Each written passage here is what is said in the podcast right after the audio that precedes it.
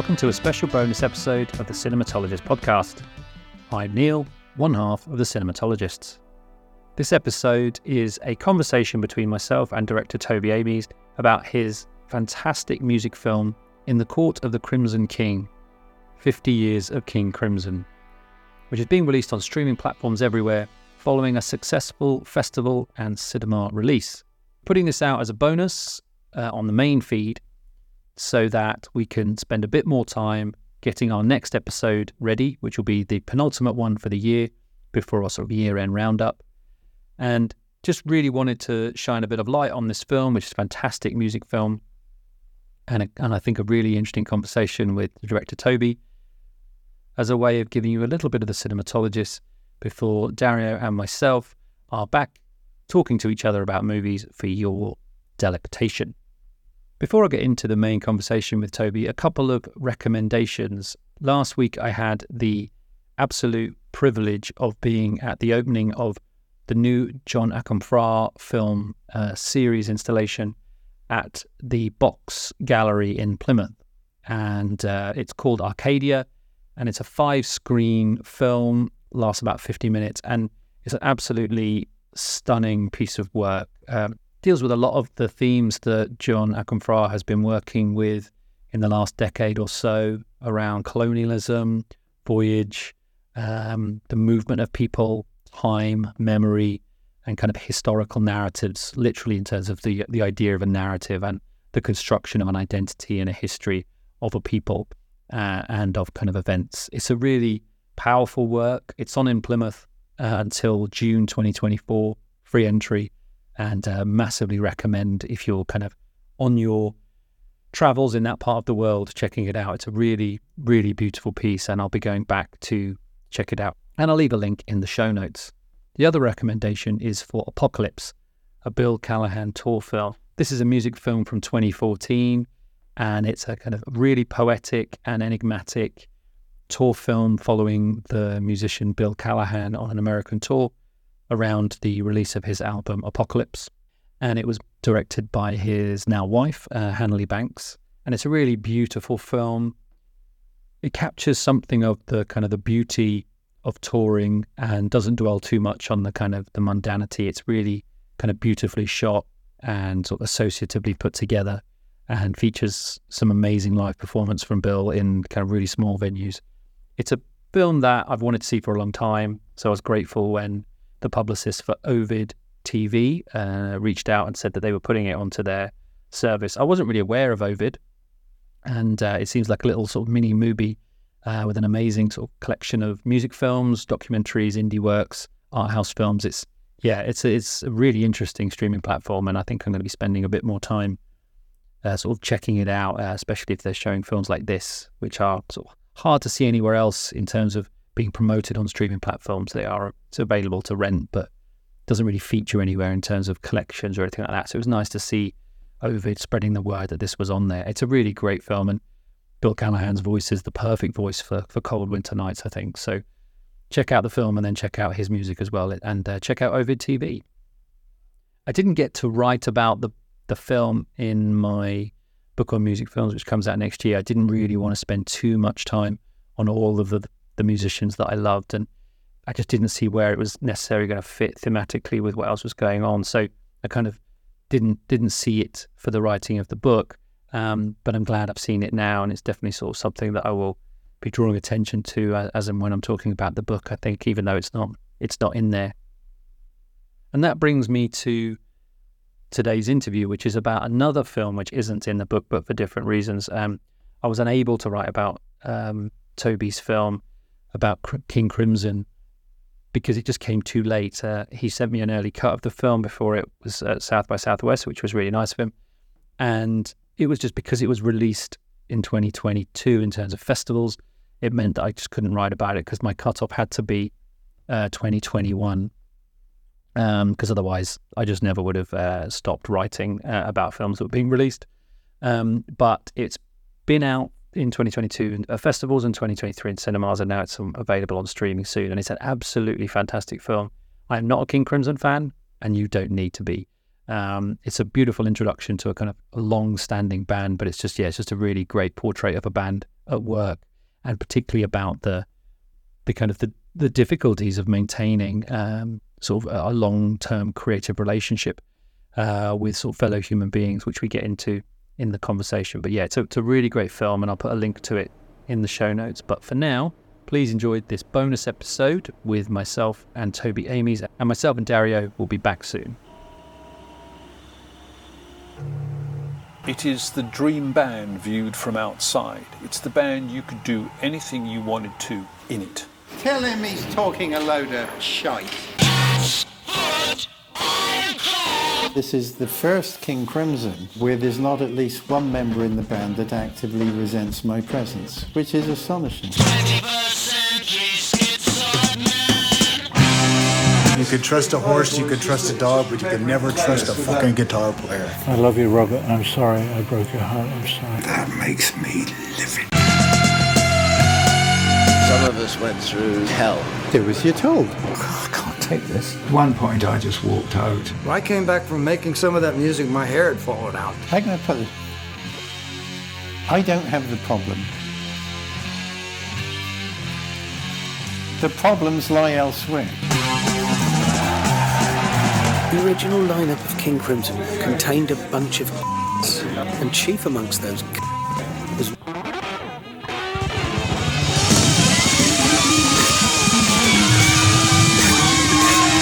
can't be the only sane man in this asylum.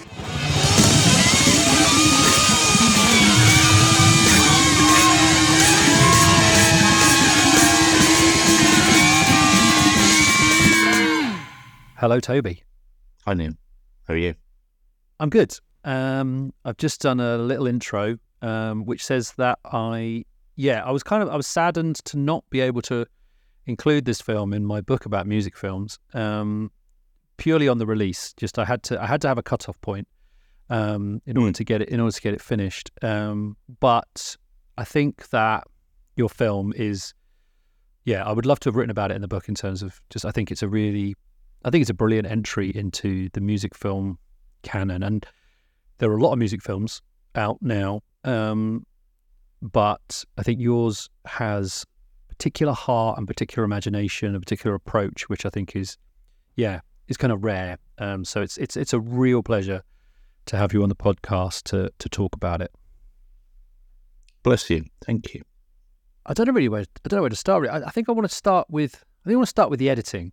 Um, I noticed that it was edited by Ollie Huddleston, um, who's worked a lot with Kim Longinotto, um, who I'm a big fan of. Um, and I think that a lot of the time with music films, there's a sense of not knowing what to include, how long to make things last, like you know.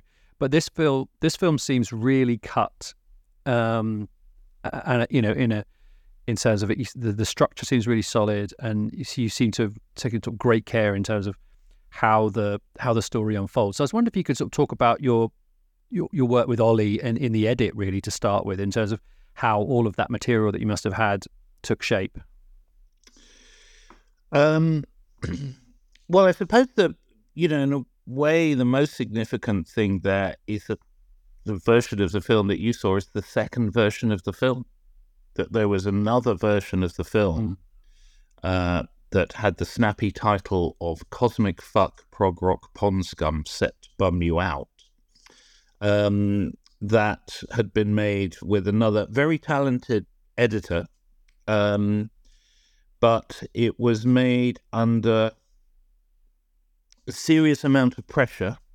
Anything you do in the King Crimson space is done under a serious amount of pressure. Um, and it wasn't it wasn't good. You know, it didn't get a good response. It didn't get a positive response. Yeah. Um, but it did allow me to say to Robert, who's at the center of the film, you have to engage with the camera because most of the original version of the film was Robert running away from the camera and being crotchety and difficult to talk to. And it was a it was a an accurate representation of my experience working with Robert King Crimson up until that point, but it wasn't fun watch.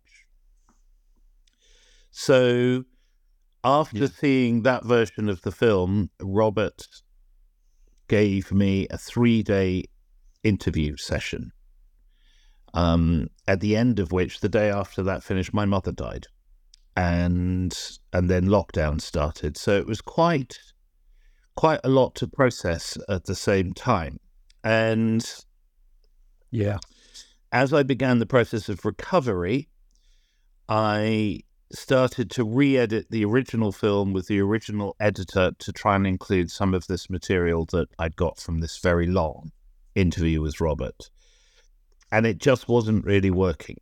And the editor had some other commitments. So I was like, okay, well, we'll just stop there and I will I'll find another editor. And Ollie was recommended to me via a producer who'd worked with him by the name of Rob Alexander, and we spoke on the phone. And and interestingly, Ollie said something to me, which I'd said to the manager of King Crimson when I started the project, which is, I am going to give everything to this. You know, is the you know Ollie wanted Ollie said that to me, and he also was like, "Is the material there?" And I was like, "Yes, the material is definitely there." So we started re-editing it, but you know, it was that was kind of, if you like, sort of throwing good money after bad or whatever. It just didn't didn't really work. So I said, "Let's let's just start from the beginning." It's you know, I want to see you you know your your take on it. We don't let's let's not rely on the old film as the template. Yeah. So he started cutting it. I had as little input as I possibly could at that stage. I mean, that's something that I think that one of the sort of positive elements of the King Crimson methodology is that you find talented people and you let them get on with it Yeah. you try not to give them too much and too many instructions because you'll miss something if you do that and and ollie has as you say he's got this great background um working with some you know extremely significant imported and important and talented filmmakers from the golden age of uh, british democracy uh, uh, documentary. And so the only discussions we we really had about content, I think, initially were that we needed to focus on the sort of the primary themes of the film, which are time and death, and the importance of of personal sacrifice in the creative process. Um, and we were both soon in agreement that that Bill Rieflin was going to be the heart of the film, and also the person who was going to unlock the humanity in King Crimson, um, which can on occasion be hard to find um, from the outside. So, um, and the other thing that's that's great, well, there's there are lots of things that are great about Ollie principally there was his maturity. You know, he's a much more mature filmmaker than I am. He's been doing it for much longer, and he's also worked with several different directors, whereas I've only really worked with one, and he's a fucking pain in the ass. Um, I'm talking about myself, obviously there. So Yeah. I, um, think, I think it was in it was implied. oh, okay. Oh, but uh, yeah, so Ollie Ollie brought this tremendous experience um, and understanding and, and you know just technical skill to the whole thing. Um, but then the other thing that was really significant was that he's a musician, and and I I love working with editors who are musicians, you know, because they just have this sense of, as Bill Rieflin says in the film, you know, it's my job in King Crimson to play the right thing at the right time Yeah. and and with Ollie, he's got this uncanny ability to make the right cut at the right time, put the right shot in at the right time, and so it was an absolute delight. And and there is no way I could have made that film with anybody else. You know, um, so so much of it is is to do with with his approach and his uh, considerable patience to show it. Um, so yeah, I mean, I mean, I'm enormously grateful, and I and I learned a tremendous amount. And I think at the same time, I think we had a a shared sensibility. I think the thing that makes the film different, if it is different to most music is that the film does not set out to tell the story of King Crimson as, you know, taken from Wikipedia or from Sid Smith's biography. The film sets out to investigate the human condition using King Crimson as the medium. I think that's at its core, that's why it's different from most music documentaries. It has a different ambition. Yeah, I, I, think that's really nicely put. Um, you definitely feel that in the in the way that as the film moves on, the members of the band become more comfortable with what the the film is going to do. You know, whether they were suspicious or just kind of like you know disinterested at the start. There's a sense of oh, okay, this is this is a space to do something very very specific. You know, in terms of sharing sharing who they are, um, which is I think you know there has to be a level of trust there. You know, it certainly feels like over the the process of the film, the band grew to really trust you. You know, and it's a really nice a nice journey, I think, in terms of you know seeing that emerge across the across the duration of the film. Was that your experience of it?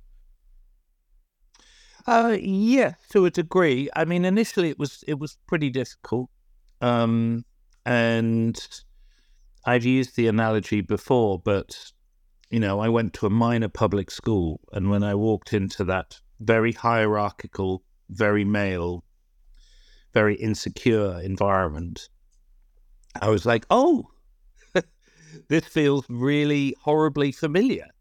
Um, oh, and that's the sensation of being bullied again. Um, but that all said, personally, I would not want to have a documentary made about me. And I really would not want to have a documentary made about me by me. Yeah. Um, so because you know it's my remit, it's my intention to to to get to the heart of things as much as I possibly can and get under the skin of things. But that said,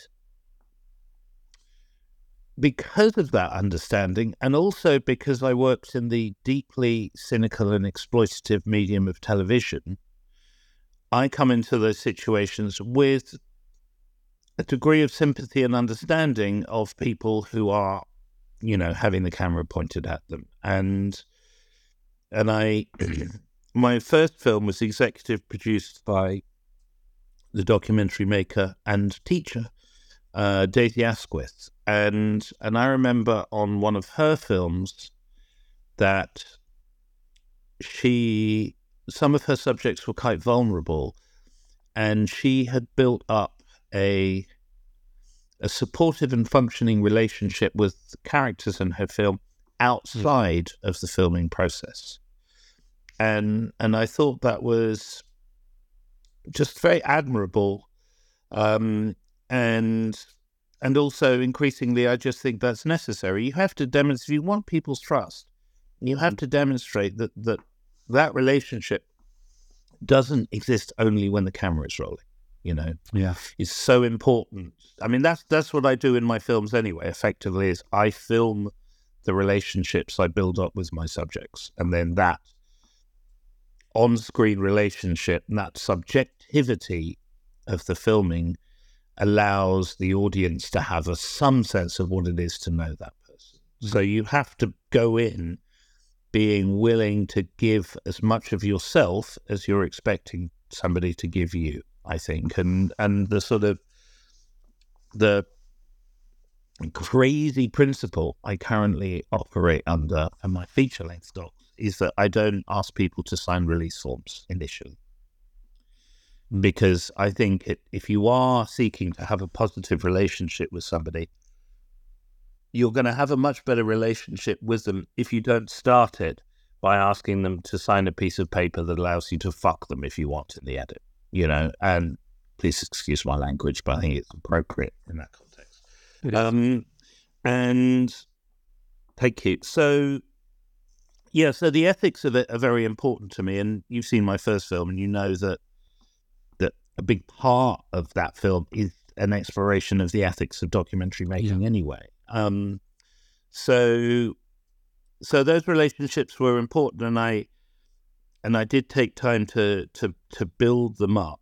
Um, and I think also, I remember we were coming into Paris on the tour bus when I was on tour with them, and and I needed, you know, it's just me filming. It's me, a camera, and and a mic. I'm no, there's no sound man. I don't even have an assistant or anything. And you know, I'm 56 now. When I was making that film, I was, you know, portly 53, um, not in great shape. And I remember sort of asking the bus driver to stop the bus about 150 yards before the hotel and I jumped out of the bus and I got three shots, you know, of it coming in and, and people getting off the bus and stuff. And I was, I was like, that's not bad coverage. I was quite pleased with that. But I remember the band being like. You know, that they suddenly actually saw me doing what I do and doing it in quite a sort of, um, I hesitate to say professional, but accomplished way, if you like. And yeah, yeah. and I remember had then then I remember that, that, that there was a sense that that I'd gone up a bit in their estimation because they'd actually seen me do something rather than just stand behind a camera yeah. and ask, you know, gently irritating questions. Um, so, yeah, so it was very important to build up that relationship and it was very important to make sure that the ethics of that relationship were were good. And it's slightly different with this film because ultimately it was the manager who asked everybody to sign the release forms, and he also signs the checks. That said, there's just the presumption that, you know, if people people really didn't want to be in the film or they felt uncomfortable about anything that they'd said or seen, then they had the option to say, I'm not going to sign that. Yeah.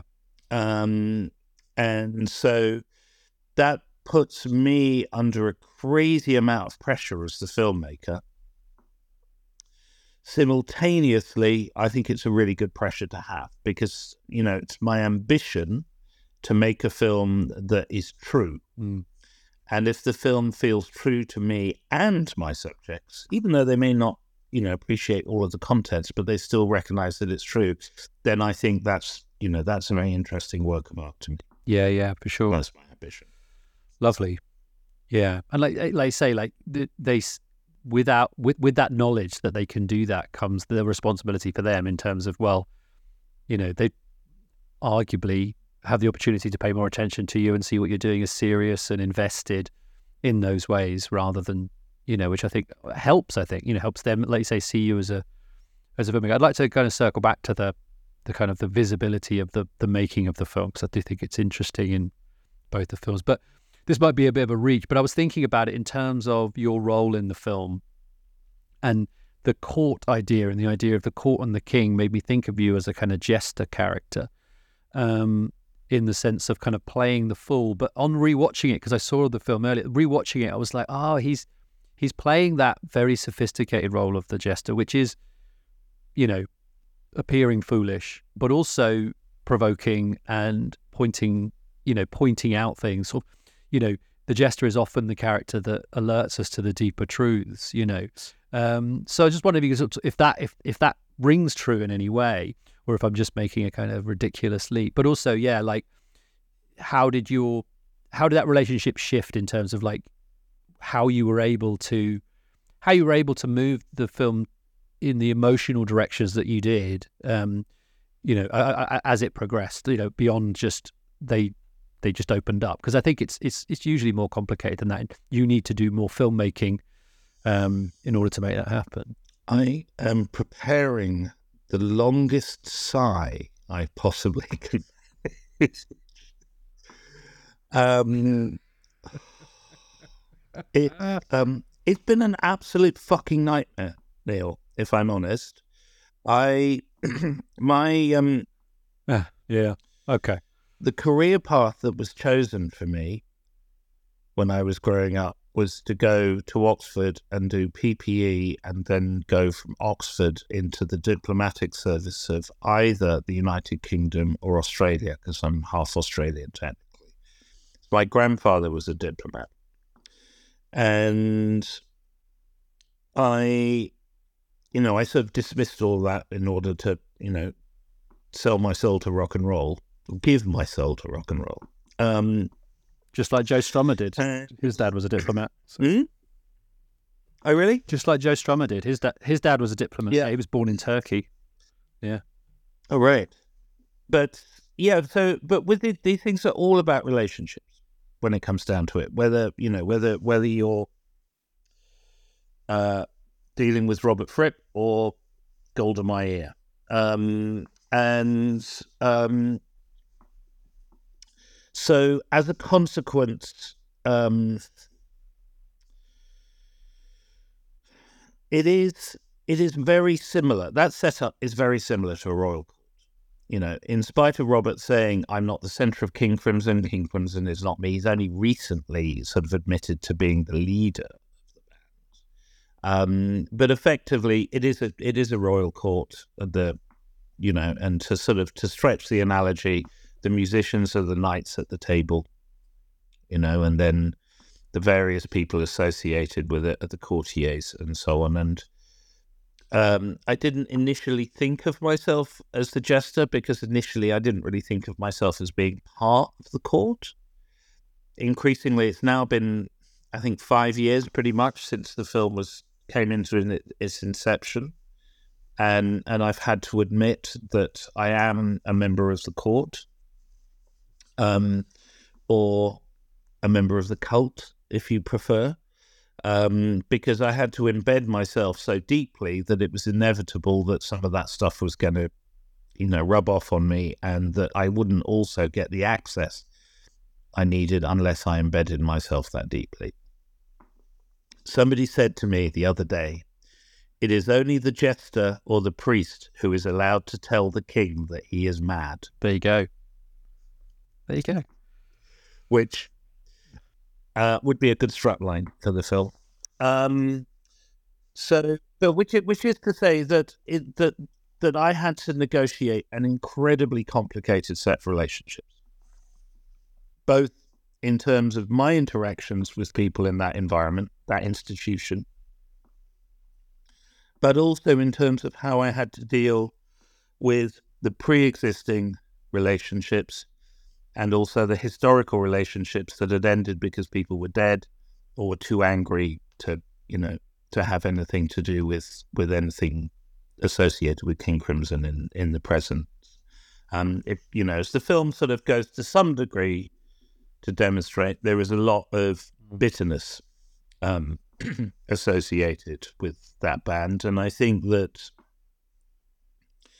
a lot of that has to do with people having the sense that by being in this very, very stimulating and rewarding and exciting and free creative environment in which they get to do some of the best work of their lives, they also, subsequent to leaving the court, they have the sense that they've been sucked dry.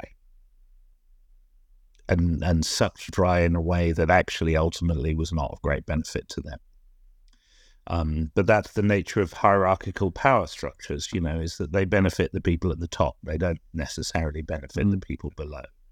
But they exist and they're allowed to exist because the people below believe that they are of benefit to them. But, you know, that's the essence, isn't it, of the society of the spectacle, is that the spectacle exists there to hypnotize us into Yeah. giving our labor to the bosses for very low fee. Um, I'm not suggesting for a second that's happening in the court of the Crimson King, but I'm just saying that that's the hierarchical Mm. nature of power.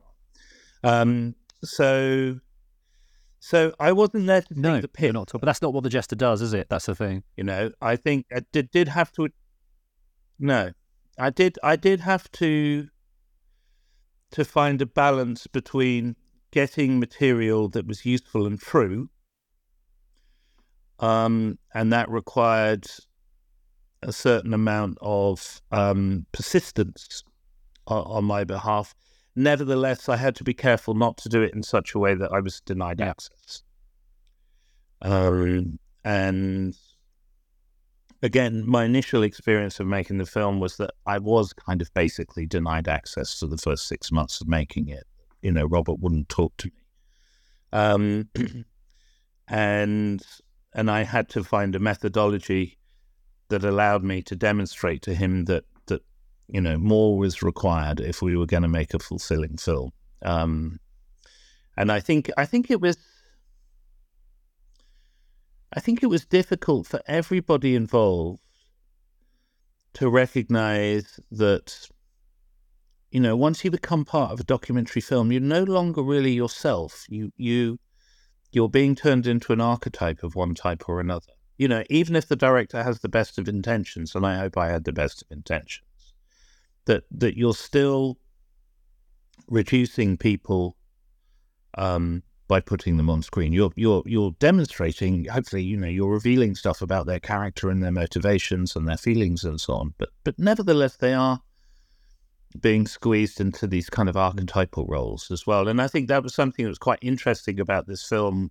Um,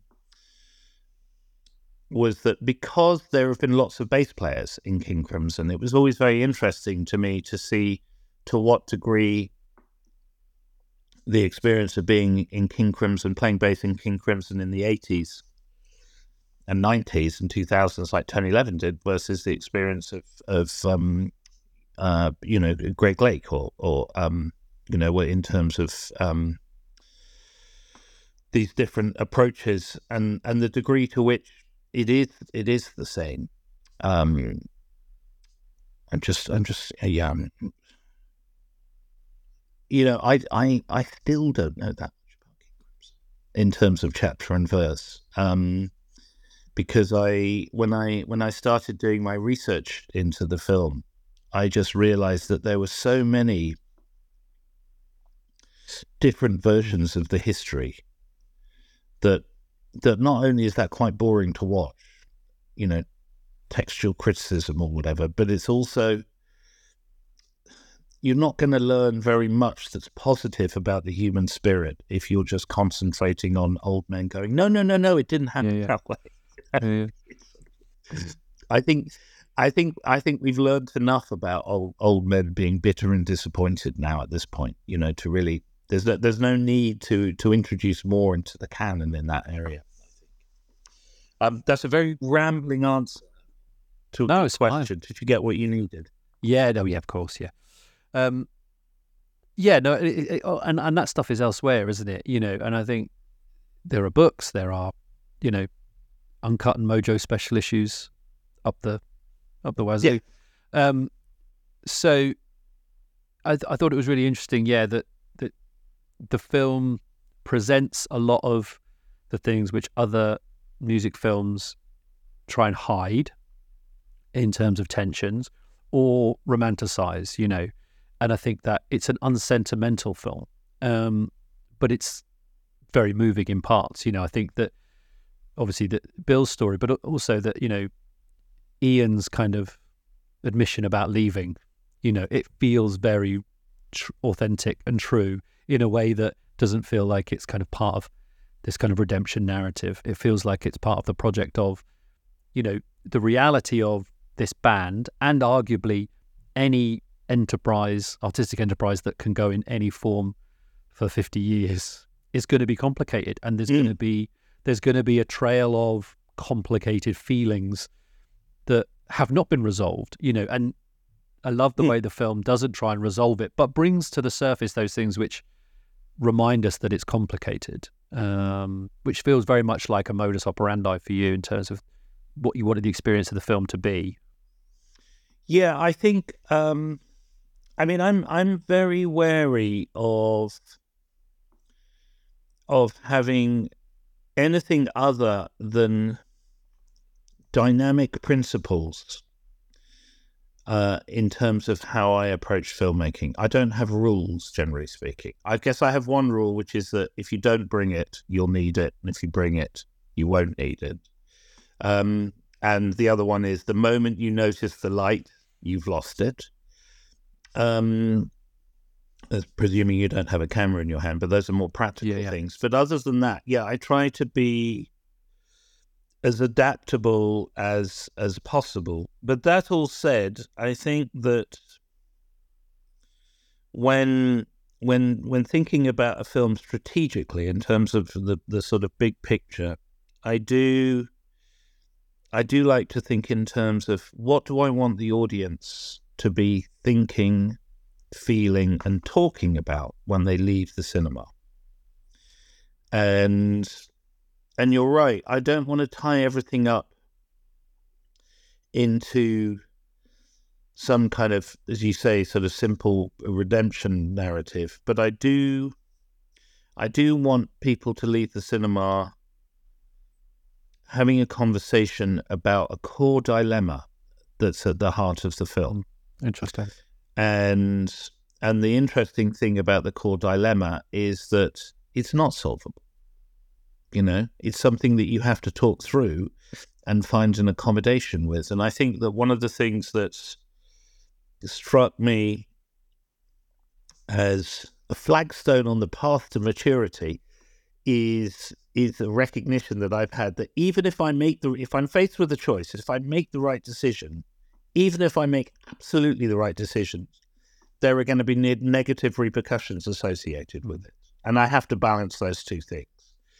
And so for me, with this film, I was aware that, as I said, the themes are to do with time and death. But the core dilemma, I think, is what are we willing to sacrifice in order to bring something of beauty and meaning into the world, basically? You know, and that doesn't, it, you know, that could be Larks' Tongues in Aspic, or it could be a chocolate cake. Yeah. You know, that's a universal dilemma. And I thought that was interesting. And I think that it's, um, so, so, yeah, so, so and and that dilemma is is you know acutely obvious in the King Crimson creative process, and it's something that Robert speaks about very eloquently. Um, and you know, and it was it was also my experience. I mean, I my films are hopefully are not about me. Hopefully, I've managed to sort of channel my ego and id enough into the films that they allow for a subjective experience on the viewer um, for the viewer but but it's not it's not about you know my my problems or my issues or whatever. Um, i'm just there to operate as a vessel for the audience but or a channel for the audience but um, that said my experience of being in that creative environment is undoubtedly you know i've made a film i'm very proud of it's a it's a work of art for me you know, it doesn't mean it's good or bad, but it's important to me that for me it's a it's a true work of art. Um, nevertheless, it was an absolute fucking nightmare to make, and it continues to be an absolute fucking nightmare to be associated. And and my ultimate experience of the whole thing is like, was it worth it? Just, but only just. Um, and but then I think that's entirely appropriate. And I think that, you know, I said a long time ago that I'm not going to retain my sanity if I try and work out what's going on in Robert Fripp's head. That said, when he talks about the acute suffering of, you know, everything still being in potential but not not yet being achieved, I I you know, that resonates with me very, very strongly. And I think a lot of that stuff, and particularly the a sense of dissatisfaction and disappointment and frustration with your own inability to, to bring into being the thing that you see in your head um, will resonate for, for anybody who's involved in any kind of creative process. Mm. Again, whether that's chocolate cake or sculpture or painting or, you know, a song. What I find interesting about what you're saying there is, is how in the film you are a vessel, but you, but the, but it's more than that in the sense of you're helping the audience understand the film at the same time that they're watching it. You know, like you're you you said earlier, you know that the the process of making the film is very very much on the surface. You know, like you're not you're not the kind of the idea of Pennebaker in the corner with the camera and everything's just happening. You know that that you are acknowledging that you are an active participant in what's happening, but but not drawing attention, but drawing attention in a way which kind of does the same for your film that you're talking about there. Because I think of Bill's story and how you handle that and how you you make it very very plain on camera that you know you are aware that in terms of the film you're making, this story is a great asset. You know, because it's it's it's it's raw, beautiful, horribly painful. You know, it's a it's a very real and sad thing, but the film is going to benefit from that exposure, and you talk through that in a way which does that really that you know you are aware of the sacrifice of of the decisions you're going to have to make and that you're making as you go, and I think you handle that really well. But it, I think it, it it, it, it, puts you in the film as the filmmaker, not as Toby, the, the audience guide, but as the person who is trying to construct something beautiful out of these circumstances. And this particular circumstance, which is, you know, you feel how difficult it was for you as a person who knew Bill over that period of time, but also as a filmmaker who feels a responsibility to that person and knows what they're bringing to your project. Um, so I think that, you know, that we can say it about chocolate cake. We can say it about King Crimson's music. We can also say it about the film. And I think that is one of the things that really makes it stand out is how you are able to communicate that to an audience um, without it feeling like it's all about. It's not all about you, you know. Um, but in the moment, as the filmmaker, it is, and I think that's a really powerful thing, which I think more more music films should do because what you said earlier about all of the you know, we understand when we watch it that these people are in a position where they are delivering a level of performance or a, you know, they are fitting into a, an idea, um, and they know that it's consciously or subconsciously. So let's talk about that. You know, let's let's make that some one of the factors of music films, particularly, mm. is okay. Well, let's acknowledge that this is this is happening, and, and what does that mean? Where do we get to with that? And I think we get a long way with this. Not really a question, but I did want to I want to respond because I think that I think we should be putting the film in the same conversation that you're having, which almost is you think you, the way you phrase it there is it's, it's external to the film, but I think it's absolutely in in the heart of it. Well, my my primary response to that is thank you. Um, I think that's that's very perceptive, and it's it's nice to hear the film described in that way.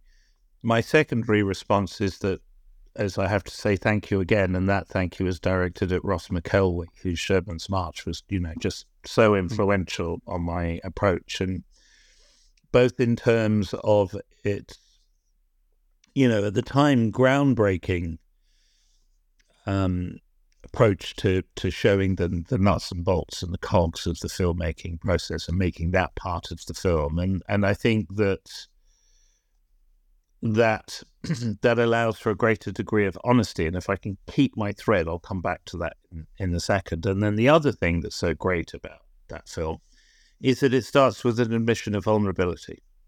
You know, and and that admission of vulnerability on Ross McElwee's behalf, which is I meant to be making this film about this thing, but I've just got fucking dumped. Um, you know, then then that just brings it makes the audience on on side with him immediately and and and then there's this lovely play between the two narratives. Is it about Sherman's March or is it about his search for love? Um, but um, to to try and return to the original thread with with regards to the yeah the process of of showing the film making process um, is that I I was really cross the other day because I was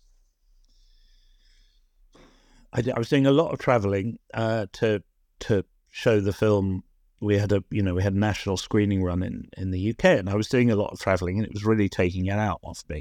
Um, and then I had to you know check myself, as they say in hip hop, because I was like, mate, you know, most of your contemporaries, they may have sort of more coherent careers than you, and they make films than you, but their films end up on television, which is great lots of people get to see them, but they rarely get in cinemas. And and for me, whilst I you know I have all kinds of frustrations that I could spend 40 minutes talking to you about, about the documentary industry and so on. I am so fucking lucky that I get to show my films in cinemas. And and whilst it is a massive pain in the ass to take, you know, three years to make a film and then another two years to promote it and so on, there's something just so you know, so it's it's hard for me to to find a word that that sums up this sort of sense of of, of privilege and excitement and and good fortune um, and rightness that that you know I get to show the films in cinemas. And the reason, one of the reasons that that's so important to the process, is that you know cinema operates as a as a time and space machine, doesn't it? It's like you, you can you can put the audience in the moment that is on screen, and that's very hard to do with television. I think. Um, so so with this film and any film I make uh, for the cinema, is that I'm not interested in. I learned that when I was making The Man Whose Mind Exploded. I always I started making that film because Drako had such an exotic biography. I was like, he has to make a brilliant film but then when we started editing it, I was, I was editing that with another really talented editor, Jim Scott. We we both had the same experience that watching Drako make a cup of tea in his kitchen was way more exciting and much more cinematic. I mean, admittedly, his kitchen was amazing because it was full of you know these erotic collages and and so on. Um, that was much more exciting than actually hearing him tell a story about Salvador Dali and cutting to some archive or some animation or something that like you know seeing the person doing something right then and there on screen cinematically is such a more exciting experience as long as you you can keep the audience in in that moment and i think for me making the filmmaking process part of the film accentuates that sense you you have the sense in the audience that this is happening right now even though you know how it got there, and you know that that you're. It's not even a question of sense of suspension of disbelief. You're just there. Yeah. So, um, so, so I think that approach contributes to that sense, and also the other thing that's great when when you sort of taught the audience the grammar of the film, which is like this camera's on all the time, you know, sometimes it's going to get in the way of people. Sometimes people are going to get annoyed with it, but it's basically on all the time. What once they're aware of that, and once you're actually doing that, the really useful thing about it, and if I was going to steal an idea from me, it would be this one: is mm. that even if it all goes tits up, if it goes horribly, horribly wrong, you're getting great material. um, and and because you've established that that with the audience that you're everything's going in if it's useful you've established that grammar with the audience then you can put that stuff in and and so it's you know it's I, i've i've i've ex- explained in the past or i've compared the the process of working with king crimson particularly robert you know as to being analogous to being repeatedly kicked in the balls um, and there was a point where I was just like, well, I can kick back, but I'm only going to get to kick back once, and that'll be the end of the film. So there's no point in doing that. So I have to find a way of of taking that, but without becoming somebody's bitch, you know, yeah. effectively. And there were lots of times when I did I did feel like that, but I had to sort of keep you know keep keep the bigger picture in mind sort of odd pun, but um, and also I was aware that like every time I got kicked in the balls, metaphorically, I was recording that. Yeah. And I think that one of the things that the film explores is, and I think this is a this is always a really interesting thing to watch, is what people do with power. Mm. You know, I think I think you can learn an all an enormous amount about somebody um, if you give them power. And I mean that's that's the engine of tragedy, really, isn't it? Is you know that's that's how people go on to commit hubris. Um, so, but but yeah, so for me, it's really important to make documentary cinema, and it's important to that you've sorry, it's important to me to make documentary cinema, and the reason it's important and the reason it works is because you want to keep the sense of being in the moment. And coincidentally, that's one of the things that the film's about. You know, Yeah. being Yeah. present, be present, pay attention. Um, so it, it sort of it works very nicely there. The other thing about that particular style of first person filmmaking um, is that I play a lot of video games and I play a lot of pers- first person shoot 'em ups. And if you've played Doom or Fallout or Skyrim or any of those films or those those those games, you will recognize the dynamic. And I wasn't aware of this until one day I was watching the film and I was like, oh fuck. You know, it's Doom. In the Court of the Crimson King is basically do. is that you're just going round, round and round all of these corridors, you're meeting various challenges, going on these quests, until eventually you have the confrontation with the big boss. Amazing. I love that. Um, I would not have. I would not have put those two things together. So that's that's that's amazing. Um, what you were saying there, I did. I mean, that's that's the great thing about the creative process is that is that like, you know, I don't. I'm not interested. I mean, I like I like to reverse engineer from a feeling for the audience at the end of it, or a conversation. But other than that, I don't really have any plan. And any time I come up with a clever plan, it always fucks up. Um, but but the the exciting thing is what you learn along the way, you know, and that's also one of the reasons why I didn't try to fill my head with too much research. It might have been annoying for people. It might have seemed a bit disrespectful on occasions where I was like, I don't know that. Um, but I think that sort of being in a position of active in- ignorance is is quite good for a filmmaker. Yeah. Nice place to end. Uh, ignorance. Um, um, it One of my reminds me. um, it, it- what you were saying there reminded me of a lovely quote I like, um, which uh, Kent Jones writing about Godard when he died was sort of quoted Wallace Stevens, who said that poetry is the subject of the poem, from the poem issues and to this returns.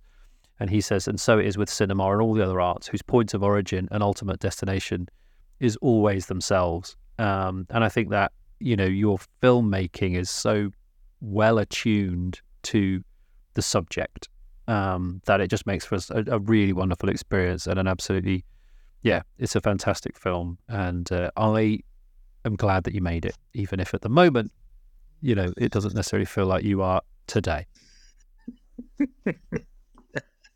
I'm also glad that I I made it, and it's sort of um, you know it's also important to to stress that maddening though it is to be in the court of the Crimson King, there is no other organization in the world that would have let me make the film in the way that I did make the film, Hmm. and that they didn't interfere in the process at all. There's been some muttering and complaining about various elements of it, but there's been no creative interference whatsoever. And it's a completely independent production. Um, but as as this is a filmmaking podcast, uh, without the slightest trace of bitterness in my voice, I do want to point out that the lack of support for truly independent cinema in the UK is is quite staggering and quite frustrating. Um, and it's it's it's interesting to see that if you are truly independent, that means being truly independent. Yeah. Um, We hear you. We hear Yeah. you. And, we, and we're always trying to, yeah, we're always trying to, that's why this podcast exists a lot of the time is to, to try and help in some way shed light on on those challenges, but also on the amazing work that comes out of that adversity, that kind of industrial adversity. Um, so yeah, I appreciate I appreciate you taking the time today to talk to me as always. Oh, it's been an absolute pleasure. Been it's been such interesting questions, and and it's it's just nice to have a sort of a conversation and and and not be asked, you know, whether King Crimson are going to get back together or whether Adrian's going to get back in the band. so, thank you very much for having me. Always a pleasure.